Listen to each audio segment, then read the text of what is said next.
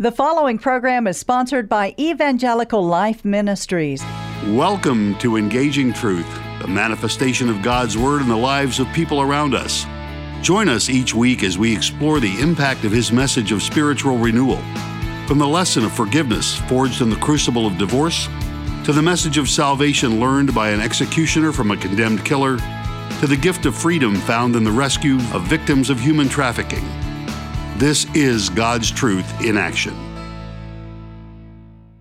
Welcome to Engaging Truth. This is Dave Schultz, your host for this particular program.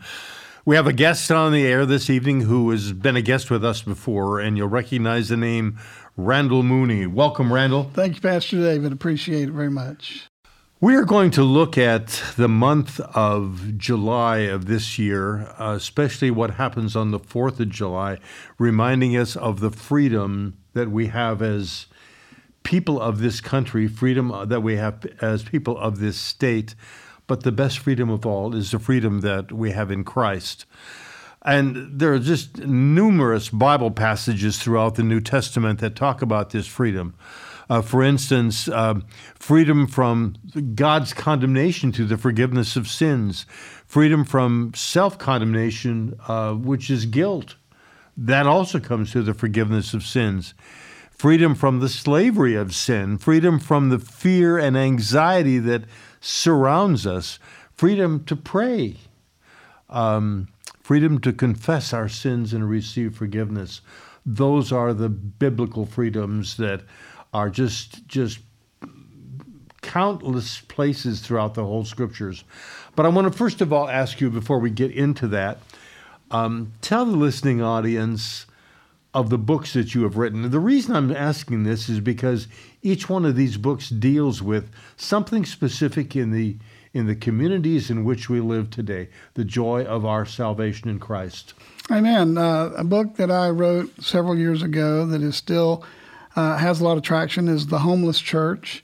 And especially with COVID and a lot of churches closing their doors, a lot of Christians having to meet uh, indoors or through Zoom or stuff like that, it gave a lot of fresh meaning to the homeless church because people couldn't go inside the walls.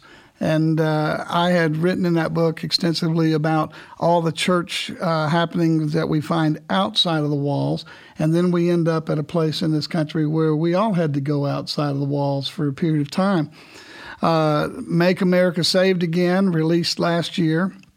I think that uh, it, it started out really good. I think it still has a lot of room for traction. Uh, it has clarified uh, the born again experience, the uh, the relationship that we have with Christ. It has taken out all of the denominational confusion and, and debates on a lot of it and just said this is very clearly what we have in Christ. And like we said in this, whom the Son sets free is free indeed. And I think a lot of people aren't experiencing free indeed because they don't understand uh, how all of that came to us from the Son of God. Uh, Finding Hope is a book that we've distributed throughout Africa. Uh, in uh, starting in Nigeria, and uh, we now have doors opening to us from Benin and uh, Swaziland and some other countries where French is the predominant language. So we're working on a French translation for Finding Hope. We already have an English translation. Uh, the French translation, we're trying to have it ready in November for uh, crusades that will be starting in those places here in November of this year. If the person looking for your books would just type in Randall Mooney, would they come to your website? Uh, if they type in Randall Mooney, they'll find author, uh, they'll find links. Uh, to the website. They'll find the book available any number of places online. It's available at, I noticed the other day, it's now available at Target online. Uh, it's available at Amazon, Walmart, uh, any any number, Books a Million, Barnes and Noble. You can find the books if you just type in my name or type in the name of the book. The freedom that we have in Christ is the most precious freedom because of the fact that freedom from the forgiveness of sins gives us a new insight into what God could have us do to um, to become part of His kingdom of grace and serve Him in so many different ways. But there's been an erosion. There's been an erosion in our lifetime, in my lifetime, of the truth of freedom from Scripture and also the freedom that you are reading in the Declaration of Independence. What is that all about? I think the word free by itself has become confusing for people. We don't understand whom the Son sets free is free indeed. Even in this country, we don't understand our own freedoms because they're trying to rewrite history and not uh, allow us to understand the great prices that people have paid for those freedoms. Uh, all through history, from the time uh, the Pilgrims uh, and the Puritans decided to come to America, uh, up through the Revolutionary War, up through today, there are still people paying great personal prices for the freedoms that we have in Christ and the freedoms that we have in this country. To watch that word free go completely understand, understood, misunderstood, and to watch people wrestle over what kind of freedom we're supposed to have uh, is confusing to me because freedom means freedom. And if I'm too busy worrying about who I'm going to offend with everything I say and everything I, de- I do, my freedom stops where someone else's feelings begin, then we have missed the whole point of freedom to begin with. When you look at that simple word freedom, it um, it gives us a sense of, of, of, true peace and people in the world, even looking at America differently today than they did 50 years ago, still say this is the place to live. It still has the, the freest community of any place in the world. Um, when you look at that as an author, as a dad, as a builder, as a, as a, as a grandfather, what is it saying to you about what we are facing today and what needs to be done to rectify this? Well, we live more and more in a culture that is doing everything it can to remove God from the equation. And our rights, our inalienable rights, come from God. And so, if we're going to take God out of the picture, where do our, our rights come from? If they no longer come from God, we no longer have respect for God. We have no respect for each other in that process either. So we're going to have to return to God. We're going to have to get back to making Him the Lord and not us, and making Him the Lord and not the government or, or not businesses or corporations or media organizations that decide uh, who, where, who has freedom and who doesn't have freedom. It has to start with God because He's the one that gave us these freedoms to begin with. Jesus says in the Gospel of John, If you continue in my word, you shall know the truth, and the truth shall set you free. You will be free indeed. Um, you know, the interesting part about that scripture, I, I was reading that just the other day when Jesus said, You shall know the truth, and the truth shall set you free he was talking to the Jews that had opted to uh, follow him and believe in him. Before that conversation were end, had ended, they were arguing with him about where those freedoms came from, and they and he's looking at them at that point, going, "Well, you you just want to kill me." so they just got way off track with that, talking about freedom, and they wouldn't give Jesus the the privilege or the right to say, if you who, who, the Son sets free is free indeed. They all know, whoa, whoa, we're from Abraham. We're we're free because of we're, we're children of Abraham. We're not free because of anything you've done. And so here we are again debating who is Jesus, who is God, where do these freedoms originate from? You've chosen to reread the Declaration of Independence. I do this every year, kind of religiously, because of the fact there's so much wisdom in there. There's so much truth that you've got to say has inspired these forefathers of ours to write this stuff. When you when you read that, what is it saying to you as a as a citizen of this country that still has a uh, some freedom left? To abuse? I used to carry freedom left to abuse. That's I, I used to carry the Constitution around all the time and I would read the Constitution and keep it in my pocket all the time. When I was looking at the Declaration of Independence here recently, I saw it not as a letter, but I saw it as a bullet list. And when I started breaking it out and creating this bullet list, I thought, my goodness, we're we're still there. Uh, I don't know if we ever left there, but we still have uh, regresses with our government. We have a list of things that we can say our government is trying to take our freedom away and take our right away and rule our lives by what it thinks we need instead of what we think we need. And that was the same thing that the men that helped write that and signed it, 56 men that signed that thing, and many of them paid high prices for that, uh, were basically just airing out their grievances with the government and saying, God didn't create us for you to rule over us. God didn't create us to give up these freedoms. So here we are uh, having people trying to reinvent the Declaration, to get rid of it, rewrite it. It's a living document. It, from what I'm reading, it's still very good. It's still very relevant. It's like this studio with Beatle pictures all over the place. The Beatles' music is still relevant to many people today. The Declaration of Independence is still relevant to this day. And the grievances that they had are still relevant. So we we need to read this stuff. We need to look at our history. We need to look at the lives of people, even in the Bible and the lives of people in the in the, the US in the beginning, and look at the prices people paid for freedom. There are people all over the world that have paid high prices for the freedom that we have, never to have gotten that freedom at all. And that's kind of like when you go back to Hebrews chapter 11 and it talks about all these people walking in faith and trusting God. And it goes, uh, and they all died not having received the promise. So there's a lot of people that have given their lives for the freedom not only that we have in this country, but for the freedoms that we experience in our churches through God. And they, the people that made it possible for us, paved the way for us, they have never themselves were able to partake of it in the way that we uh, can partake of it today. And and we're the ones just kind of you know, not interested anymore because we're too busy with whatever it is we're busy with. When you when you see that erosion taking place, and it's erosion always hurts because it, it, it affects someone, and the erosion of freedom will truly affect us unless it is is stopped somewhere uh, along the line.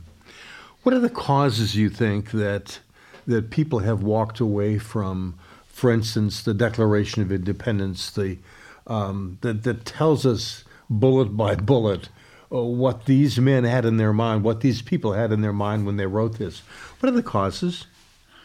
Let me go around the bend a little bit to get to the answer to that because erosion is an interesting word. You can have a perfectly built building. You can have a great foundation. But you can have what we experienced at Harvey come in here and bring enough water that it starts washing out around the corners of these foundations and washing out under these foundations. And suddenly, this great house and this great foundation cannot hold up against that flood. There is a flood of evil. There is a flood of disbelief. There is a flood of sin that is just coming against people's lives, coming against the church, coming against our own government, coming against the values that we hold. And that flood is washing out from under every footing that we have, every foundation we have, the things that hold, that hold it up. And you can't ignore that erosion because that erosion is what's going to do the damage. And it doesn't happen like in Harvey. some of it happened in a day, but you look at other erosion like like the Grand Canyon. You look at other erosions that's taken long times to have. There's an erosion that has taken place in America and its values even before America became a country. Because the enemy is always at work to do what? Kill, steal, and destroy. So he wants to do that by eroding everything that God is trying to, to set up and put in place. When you look at what you've just talked about as being um, part of the cause of, of what is happening, how are the young people today affected by what they see us and society doing? There was a time when there was a wholesomeness of, of the culture the wholesomeness of the culture seems to have been gone. It's just it's it's slowly disappearing. Um, how are they to look at this true freedom and the culture in which we live as something that has value versus their thinking today that the, uh, uh, other isms have better value? You know, it's uh, information overload has uh, helped a lot of kids uh, not be able to focus on anything that's important. So they've got every media outlet and every source. I mean, when when I was a kid, we had three channels, and it was black and white. And and uh, as far as news, you got 30 minutes a night, Monday through Friday. There were a lot of things that we didn't know and that weren't weren't available to us. I've turned all that off again. I'm at a point in my life where I just don't care anymore. And you know what? It hasn't changed my life. It has reduced my anxiety. So if we want to bring kids up into understanding what is valuable and what is necessary in their life, then we've got to figure out a way to turn off most of the noise that they're listening to and give them something to be hungry for. Now, if in our churches we're trying to have children's church and games and music and everything else. It's great. I've participated in all that. I've I've initiated all that. But it gets to a point where we never just get around to teaching these kids the Word of God, teaching them how to study and read the Word of God on their own. And for me, it always ends up back at the Word of God. I was 16 years old when I left the life of sin and living in the streets and being a runaway from home and decided I was going to follow God. I talk to parents now. They think that their 21 year old kids are too young to find out anything serious about the Bible. Well, I think the fact that our generation of the, the Jesus movement in the early 70s, the reason we still to this day have an impact upon the world that we live in is because we learned at a young age we can make a difference with this book. We can make a difference with the Word of God. It can make a difference in us. We're giving them the candy. We're not giving them the meat. We're giving them the milk. We're not giving them the meat.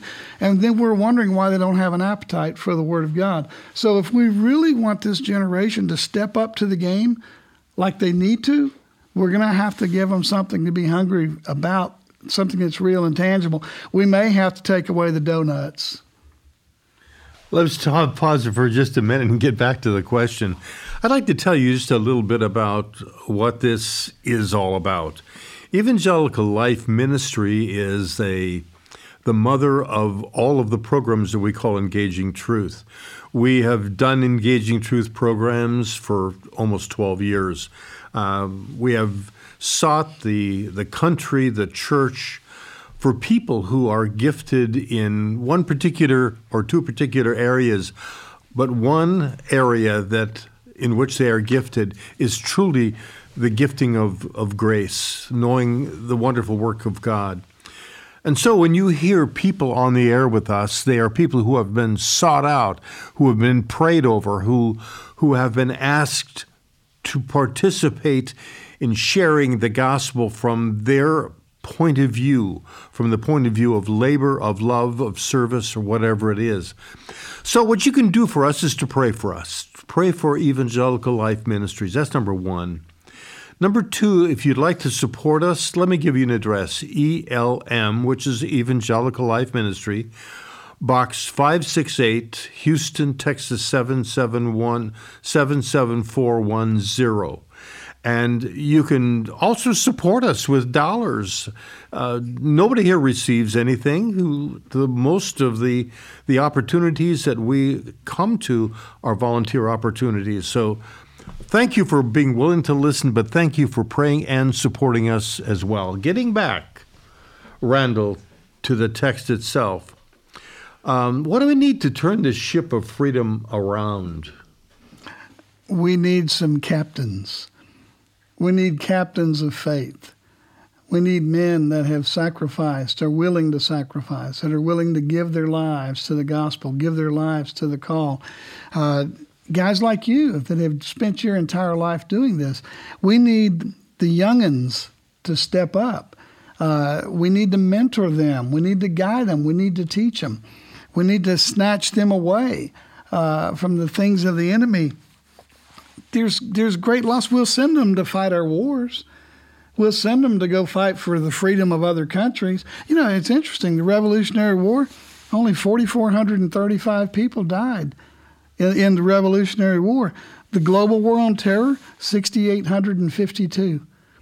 We've had more people, more kids die in service on this global war on terror than we had in the Revolutionary War. What have we set free with the global war on terror? It hasn't set us free. It's provided freedoms for other people. You know, it's really interesting In the Civil War, there were 498,332 people killed.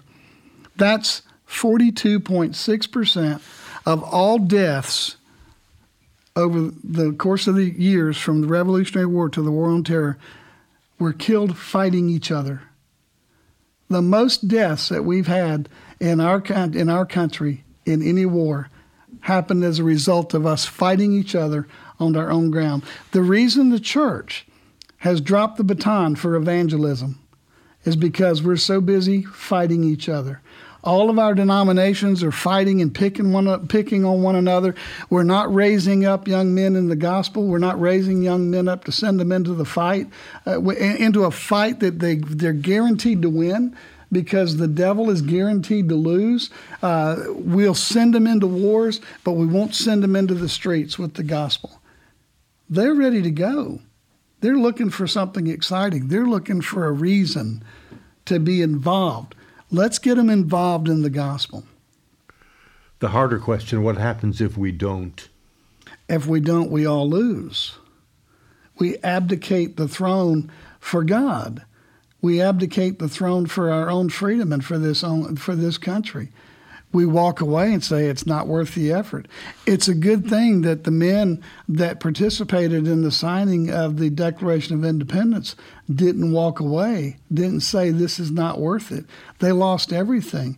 In Hebrews, it talks about the heroes of our faith. They lost everything. Remember when we were young and we prayed, I'll give everything to Jesus?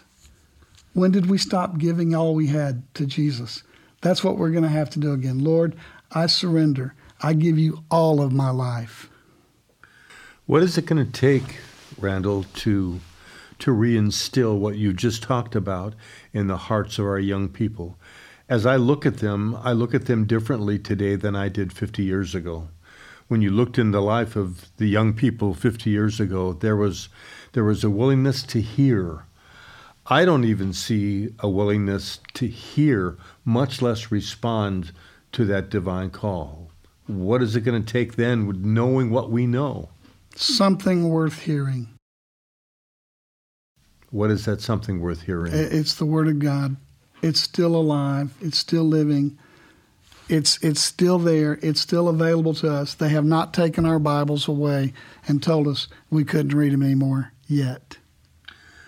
When you look at the end times, uh, there's a lot of people talking about end times that all this is going to happen right now because it's predicted in the book of Revelation. Uh, that may well be true, but I'm not going to waste my time at working about about end times when I can know that there is something today that needs to be faced head on. Take a look at your spiritual eyes for just a minute. What do you see? You know, it's funny you bring that up, and I'll make this real quick. In the parable of the wheat and the tares, Jesus did something very unique. He explained it to his disciples. And while the church has spent all of its time looking for uh, the rapture instead of looking for the kingdom, uh, they've missed the fact that Jesus' explanation said, let the wheat and the tares grow up together and then pull out the tares He's coming, he's sending his angels to take out the tares, not to take out the wheat, because the earth is the Lord's and the fullness thereof. This kingdom of God is going to be here. We're going to be a part of that kingdom here. If we start telling young people they're part of the kingdom of God right here, right now, and throughout the rest of eternity, they'll get excited again. I want to thank you. Uh, you've always been, as we always predict, uh, a special guest. So thank you for being willing to to be part of this again. Uh, the freedom, the true freedom that we have in Christ through the forgiveness of sins, is the freedom that our forefathers saw as the very basis for which they wrote the Declaration of Independence and eventually the Constitution and the bylaws and, and all the issues that they face. Heavenly Father, we just want to close this thing with prayer. May your grace continue to be with us. The joy of salvation be our true freedom. Asking this in the precious name of Jesus. Thank you and good night. Thank you for listening to this broadcast of Engaging Truth. Be sure to join us each week at this time. To help support our ministry, contact Evangelical Life Ministries, Post Office Box 568, Cypress, Texas 77410, or visit our website at elmhouston.org or find us on Facebook at Evangelical Life Ministries. Thank you.